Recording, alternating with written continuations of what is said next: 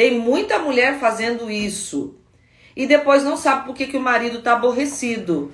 Por que, que o marido tá fazendo é, jogo duro? Porque ele não tomou essa decisão com você. Você tomou sozinha e você achou que depois, com o tempo, ele iria assumir junto com você o que você decidiu sozinha.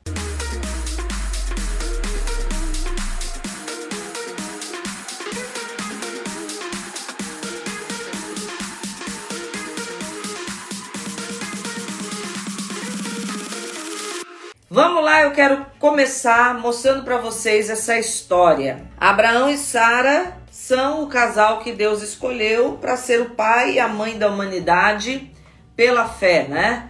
Todos aqueles que pela fé se unem a Deus têm pai por pai e mãe Abraão. Eles são o, os mentores de toda a humanidade na questão da fé. Mas até o filho da aliança realmente vir, é a promessa de Deus se cumprir, deu dúvida, deu desespero e a Sara fez umas besteiras, Abraão também fez. Abraão mentiu quando estava em situação difícil, né? Omitiu parte da verdade, dizendo que ela era só irmã. Essas coisas assim, né? Quando estava lá diante do Abimeleque, porque ela era bonita, ficou com medo de da cabeça dele rolar. E aí ele disse que ele era que Sara era meia irmã dele, né?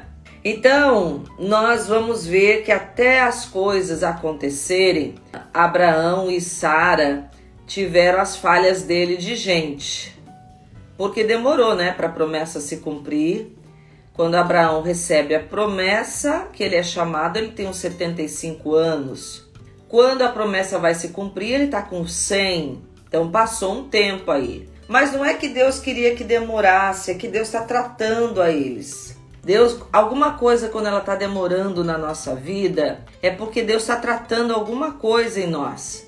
Ele sabe que se ele der aquilo na hora errada, talvez a gente perca algo tão significativo que podia mudar o rumo da nossa vida e o rumo de pessoas que estão dependendo daquela bênção. Porque assim, olha, quando nós somos abençoadas, é para que outras pessoas sejam impactadas também. A palavra de Deus diz que para todas as promessas de Deus, ele tem o sim e o amém por nosso intermédio para a glória de Deus Pai. Para a bênção vir sobre nós, e quando a bênção está sobre nós, o nome de Deus é glorificado. Então, pessoas são impactadas por ver os milagres de Deus na nossa vida. E aqui, até isso acontecer, Deus está tratando com Abraão e Sara. Lá no capítulo 12, Deus chama né, a eles e diz que é para Abraão sair, Abrão, né, ainda, o nome dele ainda não tinha sido trocado, Abraão sair da sua terra e do meio dos seus parentes, do meio da sua parentela, que ele daria para ele uma terra para ele habitar e que nele seriam todas as famílias da terra seriam benditas em Abraão ele carrega justamente essa situação. Em ti serão benditas todas as famílias da terra. Deus já está fazendo uma promessa de descendência a ele, que vai dar a terra e vai dar uma descendência.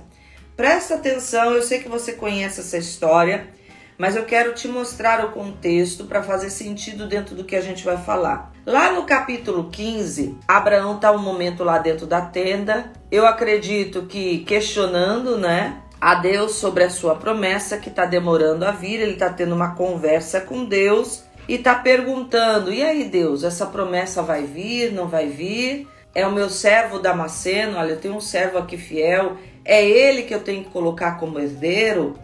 Eu tenho que entender que é um servo meu que eu vou ter que fazer com herdeiro. Esse filho não vai vir. Ele está questionando a Deus e ele está dentro da tenda. Deus faz algo fala: sai da tenda. Ali, sair da tenda é Deus falando assim: olha, sai dessas, desse, desses questionamentos. Às vezes a gente entra em algumas tendas que a gente fica assim, e eu?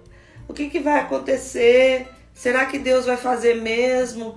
O que, que é para eu entender? Aquela coisa da gente em si mesmar, ficar em si mesmado, achando que a gente está sozinho, que Deus não está vendo, que Deus se esqueceu da promessa. Deus fala: vem para fora, sai dessa, dessa, dessa concha que você entrou aí, que você está se vitimizando. Sai para fora e olha para o céu. Olhou? Conta as estrelas. Você consegue contar? Não. Pois é, a descendência que eu tenho para te dar é como as estrelas do céu. Olha para a areia da praia. Você consegue contar esses grãos de areia aí? Não. Pois é, eu quero dizer que a sua descendência vai ser como esse grão, os grãos de areia da praia. Deus está primeiro tirando ele de ficar lá dentro do, da vitimização dele, traz ele para fora, manda olhar para o alto, manda olhar para o chão, manda ele olhar para todas as direções para ver assim, ó, eu tenho algo maior para você. Deus sempre tendo paciência para trabalhar as nossas vidas e nos lembrar do que ele tem para fazer. É isso que está acontecendo aqui. Chega no capítulo 16, depois que Deus relembra a Abraão as promessas, Sara, a gente não sabe quanto tempo passou, a gente parece, né? Como eu falei, às vezes a gente ó, lê os capítulos da Bíblia Parece que as coisas aconteceram em sequência, mas não é não. Passou talvez algum tempo ou, né, no dia seguinte, Sara levanta, deu a doida, talvez ela tava com TPM, alguma coisa assim, não sei se ela, né, lá no final ela já não tinha mais menstruação quando o filho Isaac veio. Mas ela tá num dia ruim, eu acho, e ela fala assim: "Olha, Deus está demorando para nos dar aí a a promessa, então eu tenho uma serva aqui, você vai se deitar com a serva e vai ter filho com ela. Porque naquela época era comum as mulheres que não podiam ter filhos su, é, dar descendência ao marido pela serva, porque a serva era uma escrava mesmo, né? Naquela época eram escravas que elas não tinham direitos. A, a senhora é, tinha todos os direitos sobre ela, de possessão, de de ela servir de todas as formas. E a Sara deu essa direção para Abraão e ele aceitou. Abraão aceita a proposta de Sara. Deixa eu ler um versículo antes do capítulo 15 para vocês entenderem, né? Eis que veio a palavra do Senhor a ele dizendo: Este não será o teu herdeiro, mas aquele que de ti será gerado, esse será o seu herdeiro. Quando ele está falando, perguntando lá se é o Damasceno, o servo Damasceno, que iria ser o herdeiro dele. Deus fala com todas as letras: não vai ser o seu é, servo que vai ser o seu herdeiro, vai ser alguém que eu vou suscitar, que vai ser gerado de ti. Eu não sei se Sara, vendo que ela não dava filhos e ouvindo essa palavra de Deus, vai ser suscitado de ti, Abraão que, ele, que ela tem que dar uma mãozinha, dar um empurrãozinho ali para ajudar Deus. E esse é o problema, em especial das mulheres. A gente acha que tem que ajudar Deus, as coisas se organizarem. A gente às vezes olha para o nosso marido, ah, ele não faz no ritmo que eu faço, meu marido é tranquilo, faz devagar. Deus também parece que não está com pressa. Parece que só eu tô vendo aqui o que está acontecendo. Deixa eu dar uma, uma ajudinha. Eu não sei se foi isso que passou, mas no capítulo 16, Sara vê que não gera filhos e tem um plano de dar a sua serva H para que Abraão se deite. Abraão ainda não tinha sido mudado o nome dele, nem dela, Sarai, né? Se deite com ela e gere filhos para ela. E aí a gente vai ver aqui algumas atitudes que as mulheres têm e que Sara teve e que prejudicou o plano de Deus né? O plano de Deus se estabelece, mas eles tiveram que ter consequências que eu disse que até hoje a gente sofre as consequências disso. Você sabe quais são as consequências, Loura Jéssica, que nós sofremos disso? Não. Dessa decisão de Sara? Eu nem tinha ciência que a gente poderia Não, ter essa, pois essa é. consequência dessa. Hoje, a guerra entre Israel e os palestinos os palestinos são a descendência de Ismael. Até hoje, desde pequenos eles brigam, né? Porque Ismael se tornou um guerreiro flecheiro e ele flechava o irmão, zombava do irmão. E a Bíblia é clara em dizer que Abraão, para os outros filhos que ele teve, ele deu presentes, e para Ismael ele deu presentes mas o único que recebeu herança foi Isaac. Daí nascem dois povos, que é a guerra que nós vemos até hoje na Palestina entre os filhos de de Isaac e os filhos de Ismael. Então, até hoje, nós sofremos, o mundo sofre as consequências de uma decisão que Sara tomou. É, o filho da aliança, nele, em Isaac, todas as famílias da terra são benditas. Mas olha só uma decisão fora do conselho, o que pode acontecer. Caramba. Talvez muitas, muitas coisas que você está sofrendo na sua vida são por decisões que você tomou fora do conselho, que você é, foi precipitada, que você buscou fazer do seu jeito porque você achava que Deus já não estava mais lembrando de você, que o seu marido estava devagar e você foi tomando algumas decisões. No momento parecia que era a solução, mas depois trouxeram consequências e aí muitas mulheres às vezes estão chorando, ah, meu Deus, mas e aí? Deus não me perdoou disso?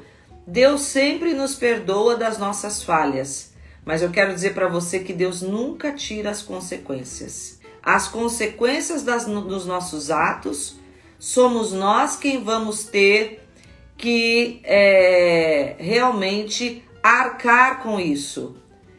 Tem muita coisa na sua história, porque Deus não vai apagar a nossa história. Deus não apaga, não fala assim, ah, não vou tirar isso da sua história. Não.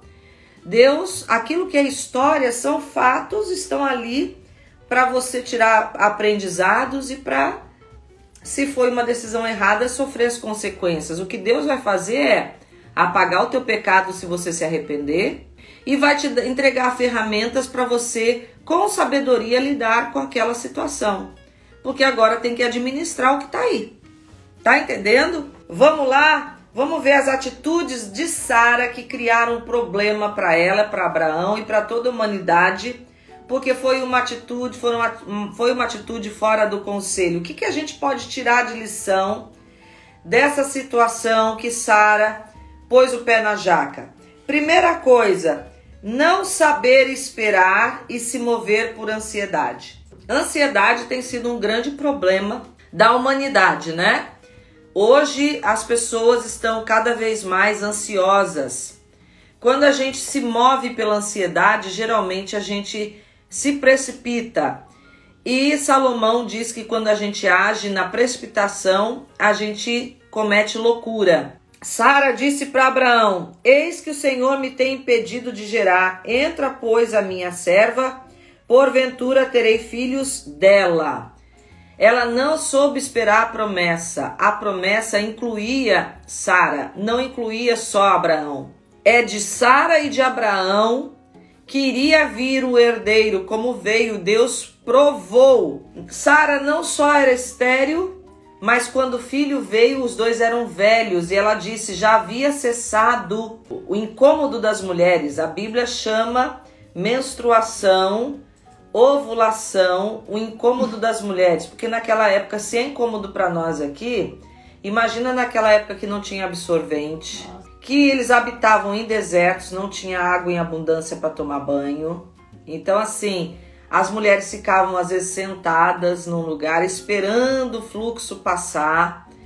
Tinha que fazer o ritual de purificação para não contaminar. Então, assim, devia ser bem incômodo mesmo o incômodo das mulheres. Então, quando Isaac veio, que os dois já estavam velhos, Abraão com 100 anos, Sara com acho que 99, eu não lembro agora a idade dela. É, os dois, é, além dela ser estéril, ela já estava tudo contra a, a natureza. Né? Ela até a Bíblia fala, relata que ela se questiona: meu marido ainda terá prazer em mim? Né? Aquela coisa assim, a testosterona de Abraão já devia estar tá lá no dedão do pé. Ah, já, devia, então nem se já devia ser difícil é, ter uma relação sexual. É. E Deus, conte, Deus pegou o improvável e fez a promessa se cumprir. Para ele mostrar que foi ele que fez. E enquanto isso, Deus está trabalhando no caráter de Abraão e de Sara que saíram da parentela deles para sair do meio de um povo pagão, porque Deus queria incutir uma nova cultura, a cultura que ele queria que fosse realmente disseminada, a cultura do céu, com padrões do céu. Então Deus está trabalhando, mas você vê na trajetória e a Bíblia não esconde que Abraão mentiu, que Sara, né, teve a falha dela aqui também, e que Deus está ali insistindo em trabalhar a vida deles. Depois Deus muda a identidade deles, de Abraão vai para Abraão, de Sarai vai para Sara, e aí ele cumpre a promessa. Então passam 25 anos até que as coisas realmente vão se concretizar. Até isso acontecer, eu me coloco no lugar, não julgo, né? Porque às vezes a gente demora 25 dias, a gente já tá no desespero. Sara aqui começou a ficar desesperada. E ela agiu pela ansiedade. Muito do que aconteceu era Deus preparando a eles e ela agiu na ansiedade. O que, que acontece quando a gente age na ansiedade? A gente enfia os pés pelas mãos. E ela agiu na ansiedade porque passou 25 anos, né? Tava passando o tempo, não tinha passado ainda. Tava passando o tempo quando Ismael é, nasceu. Diz a Bíblia que Abraão tinha 86 anos.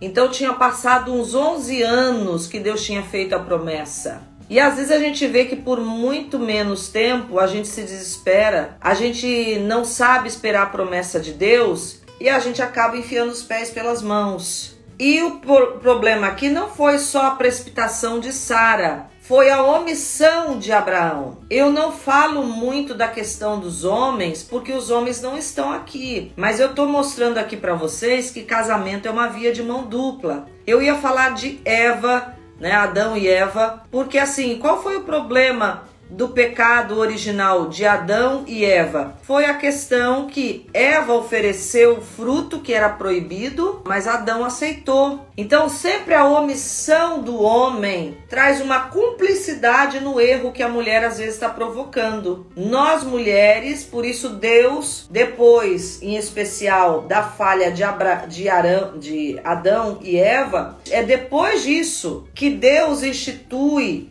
o homem como sacerdote, porque ele percebeu que nós mulheres na nossa estrutura, se a gente não tiver essa voz orientadora, nós temos uma tendência pelo emocional a sermos levadas por questões que saltam os nossos olhos. A mulher é muito mais emocional. Por que, que geralmente são as mulheres que fazem mais compras do que os homens?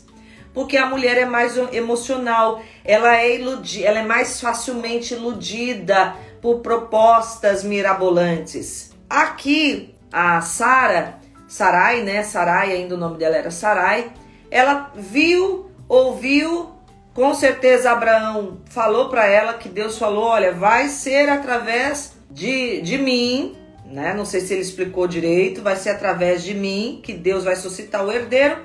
Quando ela viu que ela não dava filhos e que o tempo estava passando, ela o que, que ela fez? Ela se ficou ansiosa e ela usou o, o costume da cultura dela. Aí voltou o que ainda não tinha sido tratado. A cultura dela, bom, na nossa cultura, quando uma mulher não dava filhos, a gente entregava a serva. Vai ver que é isso. Vai ver que é isso que Deus quer usar. E eu não estou entendendo. Mas ela não busca. A palavra de Deus aqui não busca. Ela podia talvez ter feito o que Abraão fez. De entrar na tenda, começar a questionar Deus e perguntar a Deus: O senhor já falou com meu marido? Ele disse que é, perguntou se era o servo Damasceno, o senhor falou que não era, que era através dele. Essa promessa que o senhor está dando me inclui, porque eu não estou conseguindo gerar filhos e estou envelhecendo. Ela podia perguntar para o próprio marido: Abraão, você teve uma conversa com Deus, Deus disse para você que não era o seu servo Damasceno, que não era ele que ia ser o herdeiro. O que, que você entendeu da promessa de Deus? Eu estou incluída nisso? Você acha que Deus está me incluindo? É através de mim também? Eles podiam ter tido essa conversa. A Bíblia não relata. Eu não sei se eles tiveram. Mas o que dá a entender é que Sara agiu agora na precipitação dela. Ela não teve um conselho, ela não foi atrás de entender o que Deus tinha. Se mesmo demorando, Deus iria fazer através dela ela pega e dá uma solução. E o problema se perpetua, porque se Abraão tivesse dito não, não vou fazer, Deus me deu uma promessa, eu creio que vai ser através de nós, esse problema não tinha nascido.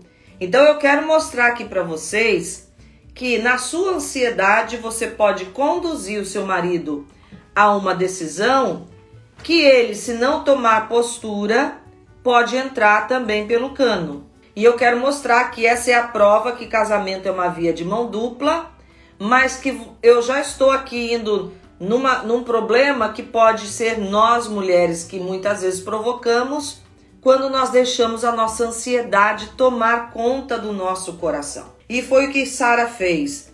Ela viu que Deus estava impedindo ela de gerar filhos e deu a ideia de dar Agar para ser a mulher que iria gerar o filho através é, dela, né? Por ser a, a serva dela.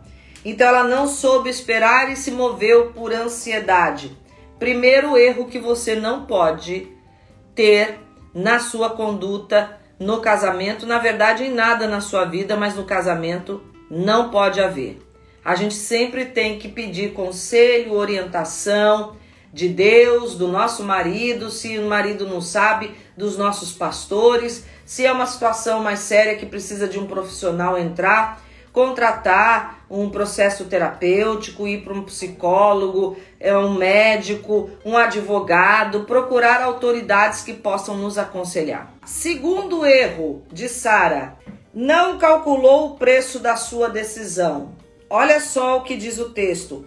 Quando H soube que estava grávida, começou a tratar Sarai, sua senhora, com desprezo. Ela não calculou o preço que ela poderia pagar disso. E aí ela começa a receber o desprezo. Ela começa, agora que a, que a H viu que gerou um filho, ela começou a achar que ela era maior que a, que a senhora dela. E começou a desprezar, a passar na frente dela, é, mostrando a barriga crescendo. Com certeza Abraão, Abraão estava feliz e devia ir até H ver como é que estava o desenvolvimento do filho, né? Então imagina a cena. Às vezes a gente não imagina, a gente acha que é aquela coisa paradinha que a Bíblia não às vezes não coloca detalhes e que ah, só H desprezou. Mas eu imagino o quadro que tá lá H, a barriga crescendo, Abraão feliz, né? Ele tinha que estar tá feliz, é um filho dele, né? Feliz com a situação e ela usando da situação para provocar a Sara e para mostrar que ela é agora a mulher que Abraão até dá mais atenção do que Sara, porque ela e Sara vai vendo esse desprezo. Ora, ela não calculou é isso que eu falo. Inclusive, quando as mulheres querem, às vezes, resolver algumas situações com o marido, Adriana, hoje eu vou pegar ele e vou conversar. Vou falar isso, isso, isso, isso para ele. Eu vou fazer isso para ver se acorda ele. Cuidado com essas atitudes. Quando você está lidando com uma outra pessoa, uma segunda pessoa, em qualquer relacionamento de amizade, de pais e filhos, e no casamento não é diferente, quando você está lidando com o outro, você tem que calcular se você está preparada para as reações que a pessoa vai ter. Porque eu vejo muita mulher indo e planejando coisas na cabeça dela, uma simples conversa com o marido ou uma decisão que ela tem para tomar, e ela tá achando que vai sair do jeito que ela imaginou. Gente, quando você está lidando com uma outra pessoa, é um universo totalmente diferente e que você tem que estar tá preparado para qualquer reação que essa pessoa tiver.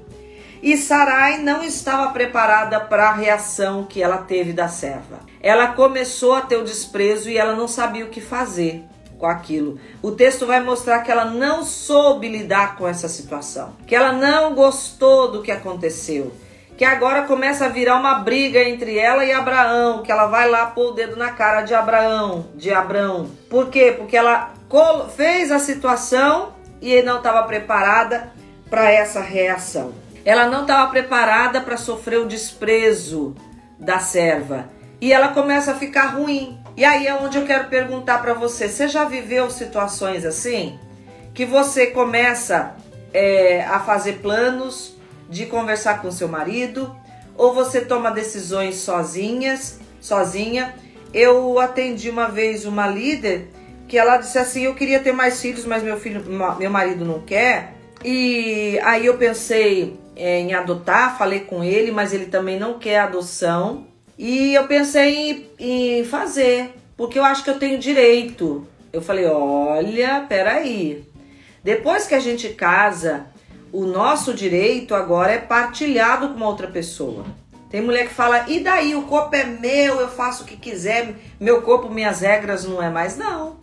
A Bíblia é clara em dizer que a partir do momento que você se casou, esse corpo não te pertence mais. esse corpo agora é do seu marido e o corpo do seu marido é seu. Vocês têm direitos um sobre o outro. E é muito perigoso tomar decisões sozinha, porque depois, quando ah, acontecer qualquer coisa, principalmente a decisão de um filho, né, que é muito sério, quando esse filho adoecer, quando acontecer qualquer coisa que você vai precisar do apoio desse homem e ele não te apoiar, porque ele vai falar assim: essa decisão foi sua, você tomou sozinha, você vai ver o quanto faz falta a palavra de, do, desse seu marido como é, pai realmente sobre esse filho, o quanto faz falta o apoio que ele agora está te negando, o quanto faz falta algumas coisas que você tomou a decisão sozinha e agora quer que o seu marido assuma junto. Tem muita mulher fazendo isso e depois não sabe por que, que o marido está aborrecido, por que, que o marido está fazendo é, jogo duro, porque ele não tomou essa decisão com você. Você tomou sozinha e você achou que depois, com o tempo, ele iria assumir junto com você o que você decidiu sozinha. Cuidado com essas posturas. Decisão tomada sozinha, que inclui uma outra pessoa, você tem que estar preparada para qualquer situação. E Sarai tinha que estar preparada para isso. E aí, esse segundo erro chama a existência um terceiro erro. Olha aí, um abismo chamando a existência um outro abismo, como a Bíblia fala. Gente, tentar dar, remediar coisa que já começou errada é muito difícil. Casamento que começou errado, decisões tomadas erradas e que você tem que remediar, dificilmente o ideal vai voltar. Ah, eu queria ter casado é, virgem vestida de branco. Se você já teve relação sexual antes do casamento, você pode até casar de branco, mas virgem não tem como voltar mais. Até tem uma cirurgia aí que diz que a, os médicos conseguem colocar o ímã de volta, mas emocionalmente não é mais. Uhum. Não, não adianta ter essa fantasia. É, aí é tentar forçar o que já foi, já foi, não tem mais volta. Uhum. E tem coisas que é remediar mesmo, o ideal não volta mais. Ah, hoje se eu pudesse voltar atrás, eu não faria o que eu fiz. Eu não casaria grávida, eu não.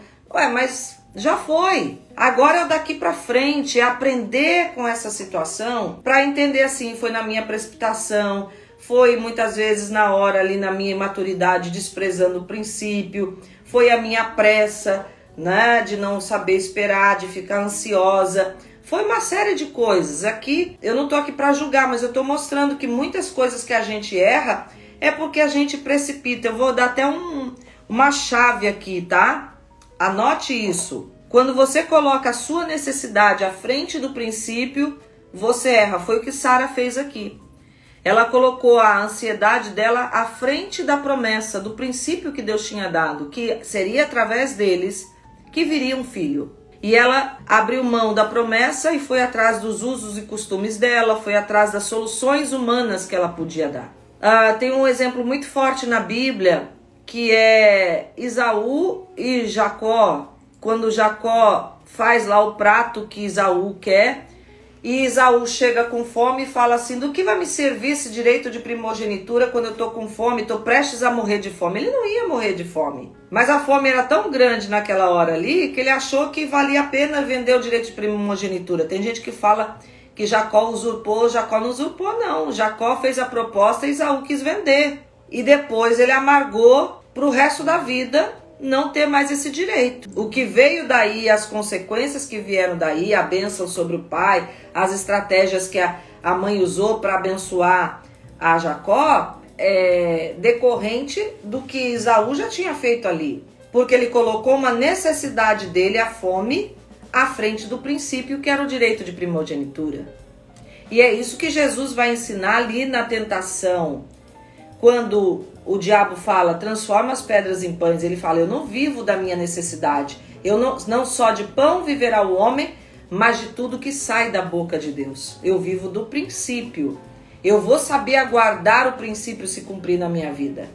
Estão entendendo? Sara não esperou. E aí ele não, ela não calculou o preço que ela iria pagar que começou pelo desprezo. Depois tiveram outras consequências, que Abraão teve que mandar Ismael embora com 13 anos, mandar Agar e Ismael embora, porque o menino lá, o Ismael, estava mexendo com o filho da, da aliança.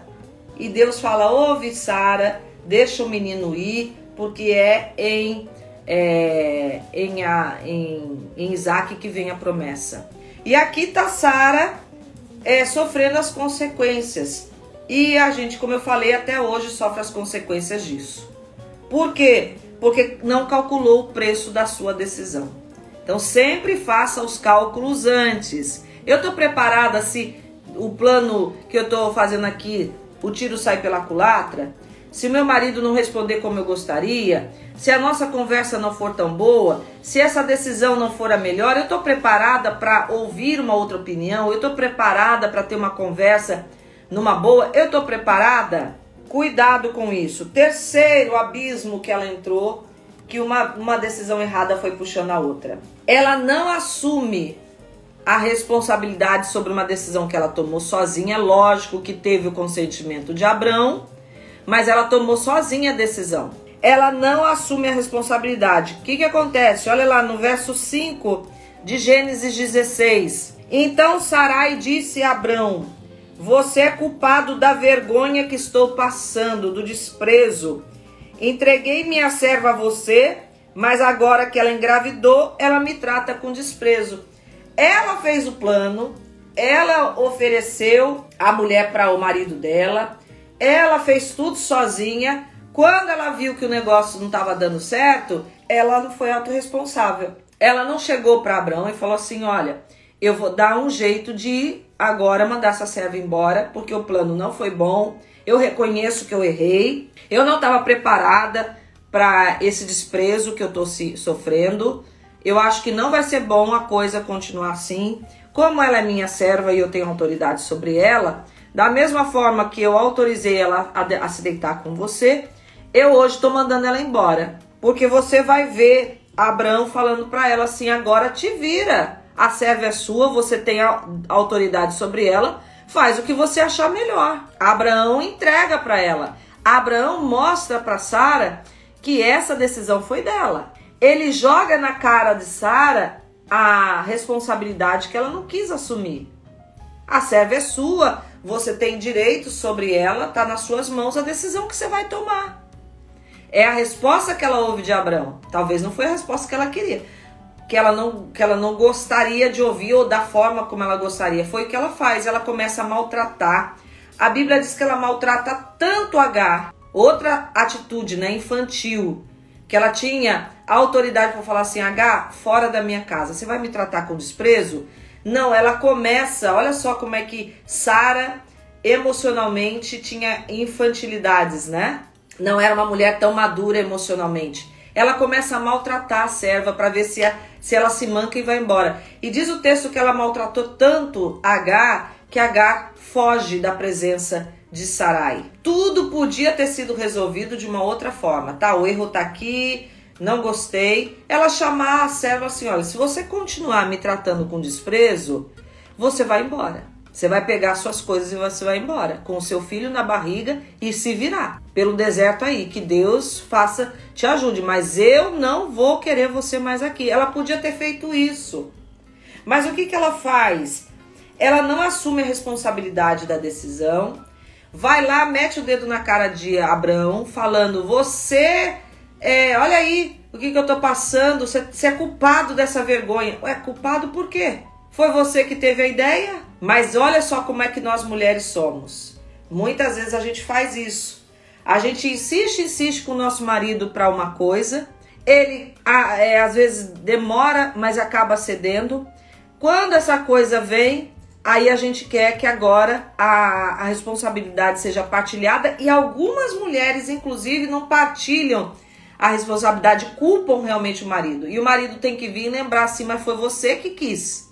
Você lembra que eu falei que não ia, não ia ser bom? E parece que a gente esquece e aí leva na cara mesmo, né? Eu não avisei para você, Adriana, isso não vai ser bom. Eu avisei, eu disse que não era para ser. Você quis, então agora você vai ter que dar o seu jeito. E é o que Abraão faz aqui. O terceiro erro de Sara foi não assumir a responsabilidade. Eu errei, não tô suportando o desprezo que ela tá me dando. Vou chamar minha serva, vou conversar e vou, inclusive, despedi-la debaixo de benção. Olha, eu sei, eu sei que você está carregando um filho do meu marido, a ideia foi minha, não é certa a sua atitude, você está me tratando com desprezo, eu não estou gostando disso e tá aqui. Vou te despedir com alimento, com bênção, seja abençoada, mas você vai ter esse filho em outro lugar, não vai ser mais aqui. Poderia ter evitado um problema maior, mas aí o que, que acontece? Deus está tratando todo mundo nessa história. Ela maltrata H. H foge da presença da, da sua senhora, né, de Sarai. Quando ela tá já lá no, no meio do deserto, sem água, e que ela vê que o filho vai morrer de sede e ela também, ela se afasta do filho para não ver ele morrendo e ela clama a Deus. E um anjo aparece para ela e diz assim: Não, Deus vai abençoar esse seu filho. Você vai ter esse filho, mas você vai ter que voltar e se humilhar debaixo da sua sua patroa, da sua senhora Sarai. Faz o caminho de volta, se humilha, porque eu vou abençoar o seu filho. Então, olha só, Deus está tratando todo mundo nessa situação. Porque H não tinha o direito também de agir assim de é, desprezar sua senhora, né? Porque foi ela que permitiu, inclusive, ela ter esse filho. Então tem um tratamento aí no, no caráter de todo mundo. Deus usa, e aí é que a gente vê que Deus não despreza nada. Deus usa essas falhas que Sara teve, que Abraão teve, que Agar teve, para nos ensinar lições. E eu quero aqui mostrar para você, não haja, o primeiro erro dela agir na ansiedade. Não haja na ansiedade. Busque conselho. Busque conselho com o próprio Deus. Deus, se você pedir em oração, Ele vai te dar orientação. Ele vai responder suas orações. Busque conselho com seus pastores. Deus vai te orientar através deles. Pode ser que não, você não ouça aquilo que você gostaria de ouvir, mas creia, Deus está usando, inclusive, para tratar o teu caráter para você aprender a esperar, para você aprender a andar debaixo de conselho. Deus às vezes está restaurando a sua história. Talvez você foi uma mulher que se criou sozinha, que não teve pai nem mãe, alguém para te orientar e você aprendeu a fazer tudo sozinha e agora você precisa aprender a andar debaixo de conselho e você tem dificuldade com isso de se sujeitar. Às vezes você tem um jeitinho meigo e você acha até que você é uma pessoa fácil de tratar, mas você às vezes não percebe que dentro desse jeitinho meigo seu tá escondendo uma mulher que tem dificuldade de se sujeitar.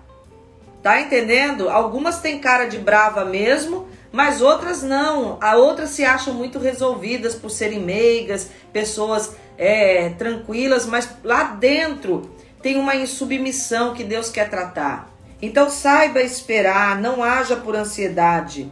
Sempre que for tomar uma decisão, principalmente decisões é, de mulher casada, tem que ser com consentimento do marido, tem que ser algo calculado pelos dois.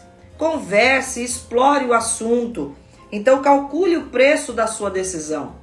Calcule o preço de você realmente tomar uma decisão e querer colocar em prática aquilo. Vamos tirar lições aqui dos erros. E em terceiro lugar, se errou, assuma a responsabilidade. E se humilha diante de Deus, do seu marido, das pessoas que talvez você precise se humilhar para resolver essa situação.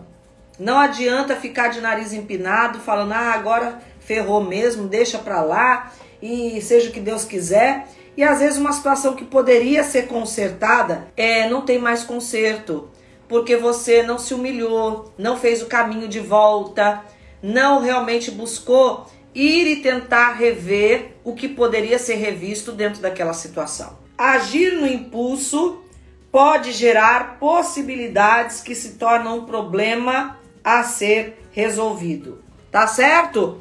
Deus abençoe vocês, queridas. Beijo!